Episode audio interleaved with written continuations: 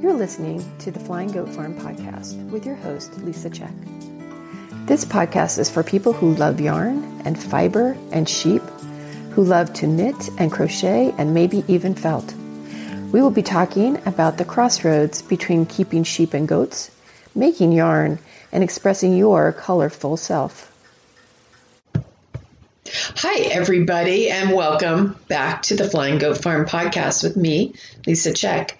Today, we're going to be doing a little something different, and this is um, a topic that I have been thinking about and talking about with other um, artists.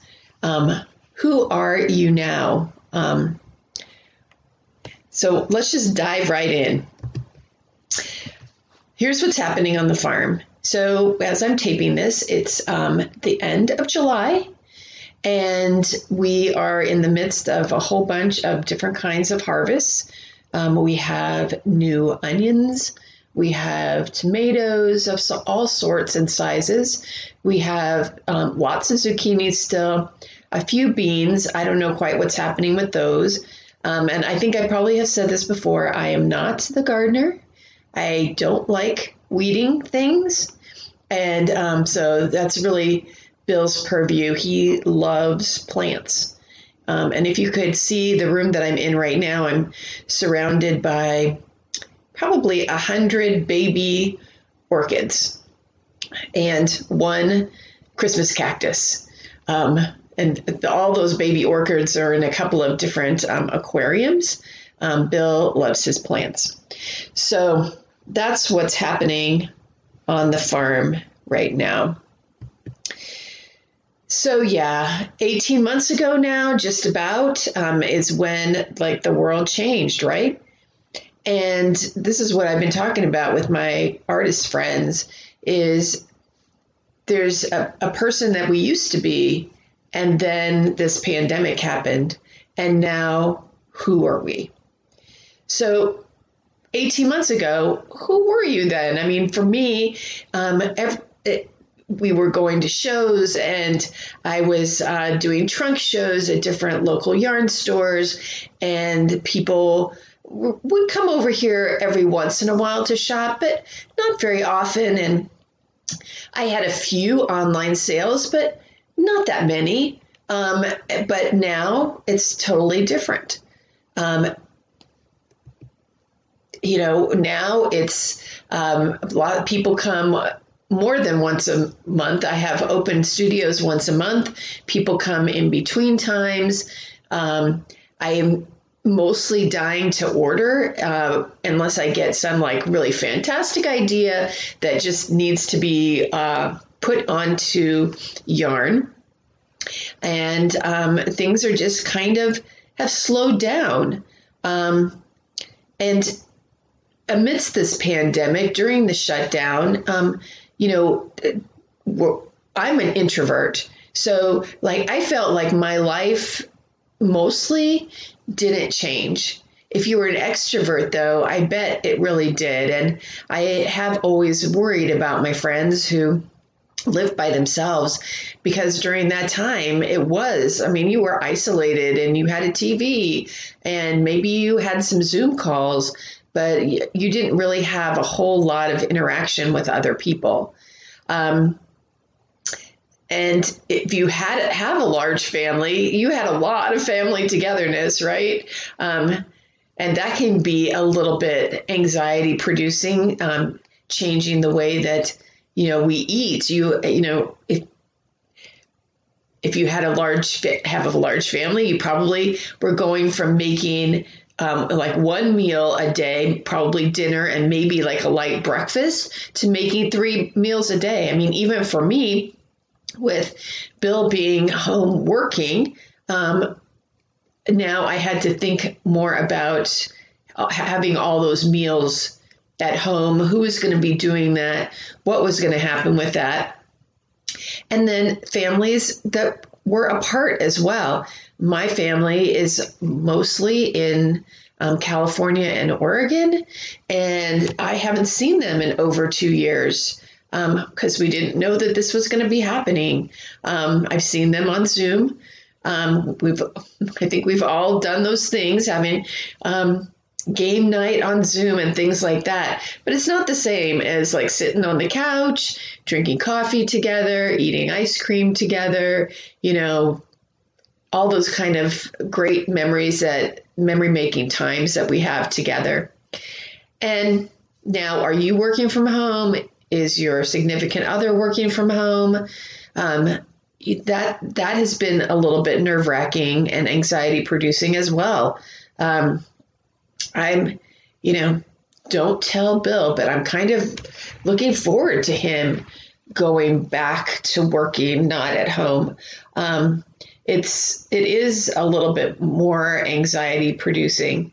Um, and then there were the people that were not working because their jobs evaporated because they were in, you know, a service industry, or were you or your uh, significant family members working in danger. First line first responders people in hospitals people um, uh, people in grocery stores.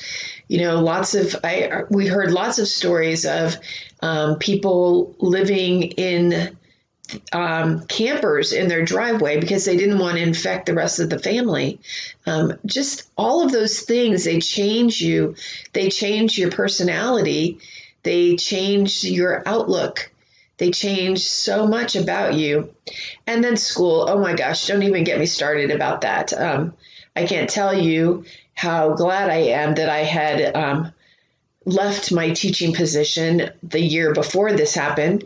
Um, and just the amount of um, anxiety produced not only by the, the, the teachers were feeling, but our children as well, and especially children, young children who really need to have that one-on-one time with a teacher that really need to have FaceTime, you know, and I don't mean on an iPhone, you know, really having, you know, connection to their teachers in order for them to learn.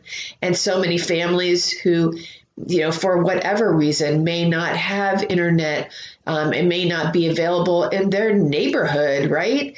Um, or it might not be available because of their um, circumstances, and just to be left behind, and how that makes a child feel, how that makes um, parents feel, and families feel. And of course, there was silver lining. I have to say um, because I, I'm an introvert, I didn't experience a lot of the um, the anxiety of some of my friends, and um, I because of Zoom, I was able to get back to meeting with my weaving community in California. Um, I was able to invite back um, people in my community that had moved away. So that you know we were having these zoom meetings and everybody was invited to the party. And it was really wonderful to be able to reconnect with friends that you haven't seen for a long time um, and connect on that kind of um, that artistic creative level too to be inspired by them and um, vice versa. So that i think really has been a silver lining for me, at least. Then there was the proverbial light at the end of the tunnel. Okay, let's all get vaccines. And people were anxious about vac- vaccines. And then there was the hunger games of the appointments and, you know, trying to find something um, in your age group and in your neighborhood. And would there be a big line? Or um, at one point, um, because Bill has all these computers for his work, and we also have personal computers. He had four different computers, all um, ready to you know, all he had to do was to click to get into four different pharmacy systems or the big vaccination, mass vaccination sites in order to find an appointment for himself. And thankfully, he was able to do that. Um, when my time came to do that, um, it was much easier for me. Um, I think I only had to try a couple of days, and um, it just happened to be when they, they, were opening a lot more of the pharmacy um, um, locations, and so I was able to get in. But now what? We have now we have lots of people in our community who are, for whatever reasons, are not able to take the vaccine, who aren't willing to take the vaccine, who don't have access to the vaccine because of transportation issues or work issues. And how do we know who has it? How do we know who doesn't have it? How are we going to be safe? All these decisions are, uh, you know, swirling around us. And again, they're changing our personalities. They're changing our outlook on life. They're changing fundamentally who we are. And you know every all the news programs are talking about it's the new reality it's it, it's the new normal but you know are we really there yet yes people are starting to emerge um, but again we are different people than we were back then um, and we may be an amalgamation of two selves, like you may an amalgamation of your pre-pandemic self and your pandemic self. And maybe there's also a third one, this emergent pandemic self. And um, is is it going to? Are you going to become this amalgam? Do you think that you can go back to the way that you were, the things that you did, the things you liked, the ways you behaved, the ways you interacted with people um, 18 months ago, as if the pandemic never happened. Um, what's going to happen? Um, it's it's not really clear yet what is going to be our new normal as an individual, as a person. And of course, now is the time for all these decisions, especially in light of this Delta variant. And there will be other variants as well coming down the pike. Um, do we go out to eat or do we still do takeout? Um, what about doctor's appointments or going for um, cancer screenings and things like that? Um, one of my doctor's appointments was one of the scariest uh, times that I, I had this whole time because it was a very small waiting room. There was one chair between each person, but in that small waiting room, there were eight people. And I felt extremely uncomfortable and I didn't I didn't know what to do about it. I, I figured it out after the whole, you know, after the appointment, I thought to myself, you know, if this happens again and I feel uncomfortable, I could have just gone outside the door and I could have told the receptionist, when they call me, I'm going to be standing outside the door. I'm going to stand outside. That would have um, made me feel a whole lot more comfortable because, again, I was monitoring my health, you know, eight days, you know, all the days up to two weeks later to say, you know, am I going to get something? Because there were all, you know, I was probably the youngest person in the room, and you all know that I'm not that young. And, um, and, you know, any of those people could have been exposed um, by their caregivers and things like that.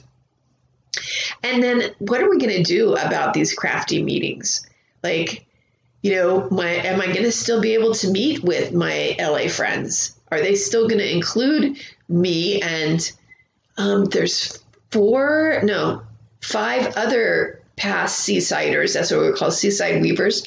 Um, there's five of us.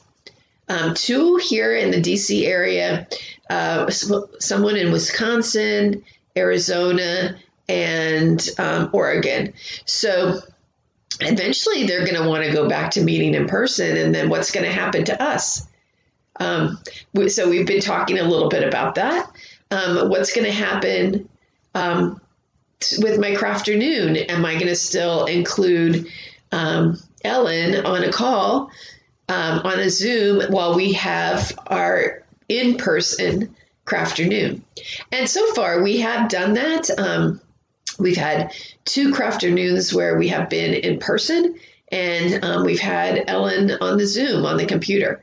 And so that has been really nice. And I and I hope that there's some kind of way uh, that happens for the seaside people. And what about travel? You know, I know people are starting to travel. We've been hearing some nightmares about um, the airlines not having enough workers. And so a lot of flights are getting canceled. Um, a lot of flights are being delayed. Um, I think that's, you know, all the anger of people on the airplanes, um, anger about having to wear the masks. I mean, it's, it's going to be um, interesting. I know we have a big European trip that was postponed a couple of times already. Um, that's supposed to be next year. And, you know, will we be able to leave the country? Will we be able to get into Europe? Will we be able to come back? Um, what what will we have to do? I'm sure there's going to be testing involved, and and I'm sure we're going to have to show our vaccine papers. Um, and it's that's still six months out. So it's hard to know where is the world going to be then. I you know we it, there's so much uncertainty still. And then family meetings you know uh, people getting together with their families which is awesome. We've done a couple of things like that. Um, with Bill's family that is in Pennsylvania and um, in the Annapolis area. And that has been really nice to be able to get together in person and, you know, play a game or, you know, eat a meal and, um, and feel like we're getting back to normal again. But there's still fear and anxiety, right?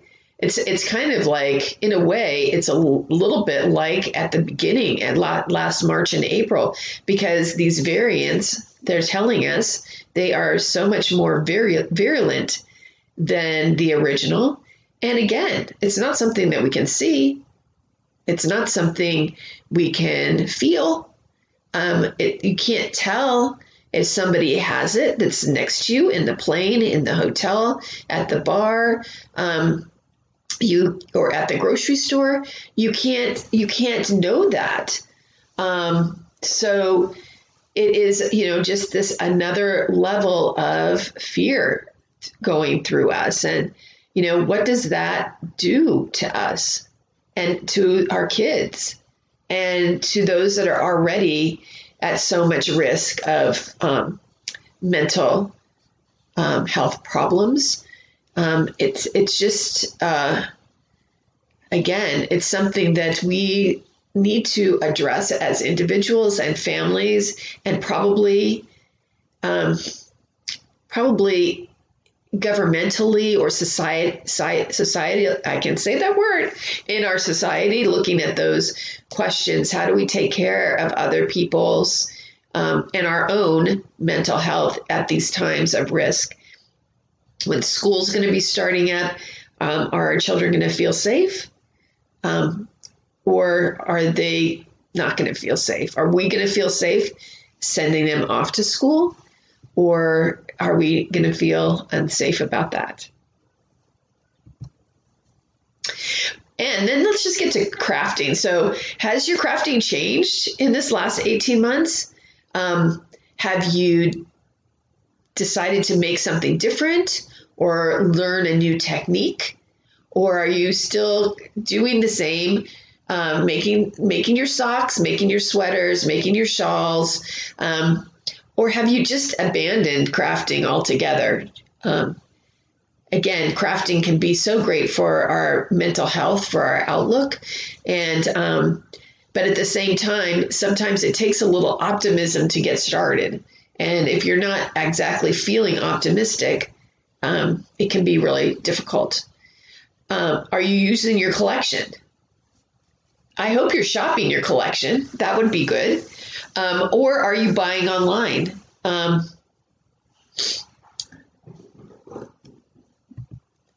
and then festivals. So the festivals are going to be starting to open up. Um, we're hoping here in the in our area that um, the Shenandoah show, which happens in the end of September, is going to keep going. Um, and the Rhinebeck show is supposed to be going, and those tickets are already sold out. Um, and the the alpaca show that's in November is also going to be um, doing an in person once, as far as we know.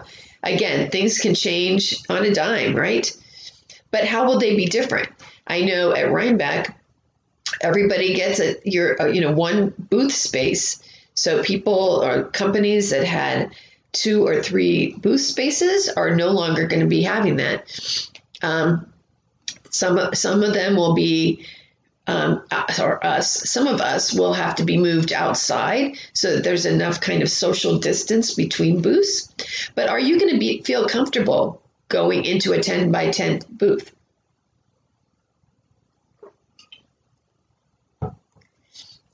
People are going to be wearing masks. There's going to be some limiting of people.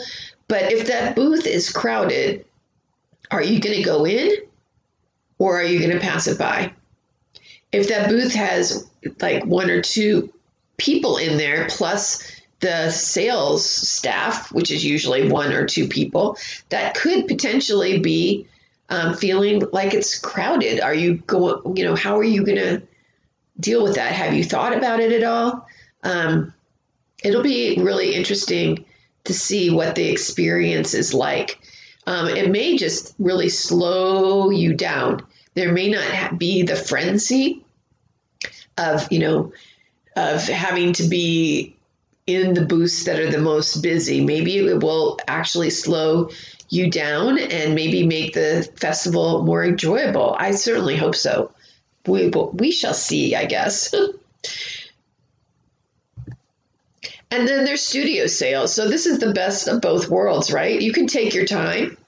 You can squish. You can revel in the color. You can dream about things that you want to make. You can see um, some great samples. You can consider your purchase, and and you get to connect with the the artists themselves. So, um, and I put studio sales here, and I guess I probably should have included you know your local yarn store as well. Um, but I'm being focused on on what we do, and we're doing these studio uh, open studio sales um, once a month, typically mid month, um, and so people can come by. They can um, come in. They can sit on the porch and knit or spin, and still have some nice connection time. So, next time, I'm going to really be focusing on defeating overwhelm at the festivals. And so I hope you'll listen into that podcast as well. Um, if you have any ideas or thoughts about what I've just talked about, about who um, who you are now, 18 months after um, being stuck at home, I'd love to um, hear what you have to say. So leave a comment or leave a review on iTunes or Spotify. We'd love to um, have that connection as well. So until next time, happy making. Well, that's this episode of the Flying Goat Farm podcast. If you enjoyed it, please consider leaving a review. Have a question you'd like me to answer? Send an email to goatherd at flyinggoatfarm.com. And to see our farm, and yarn and roving, check out our website at flyinggoatfarm.com. Follow me at Flying Goat Farm on Facebook and Instagram, and I'm Goat Herd on Ravelry. Until next time, happy making.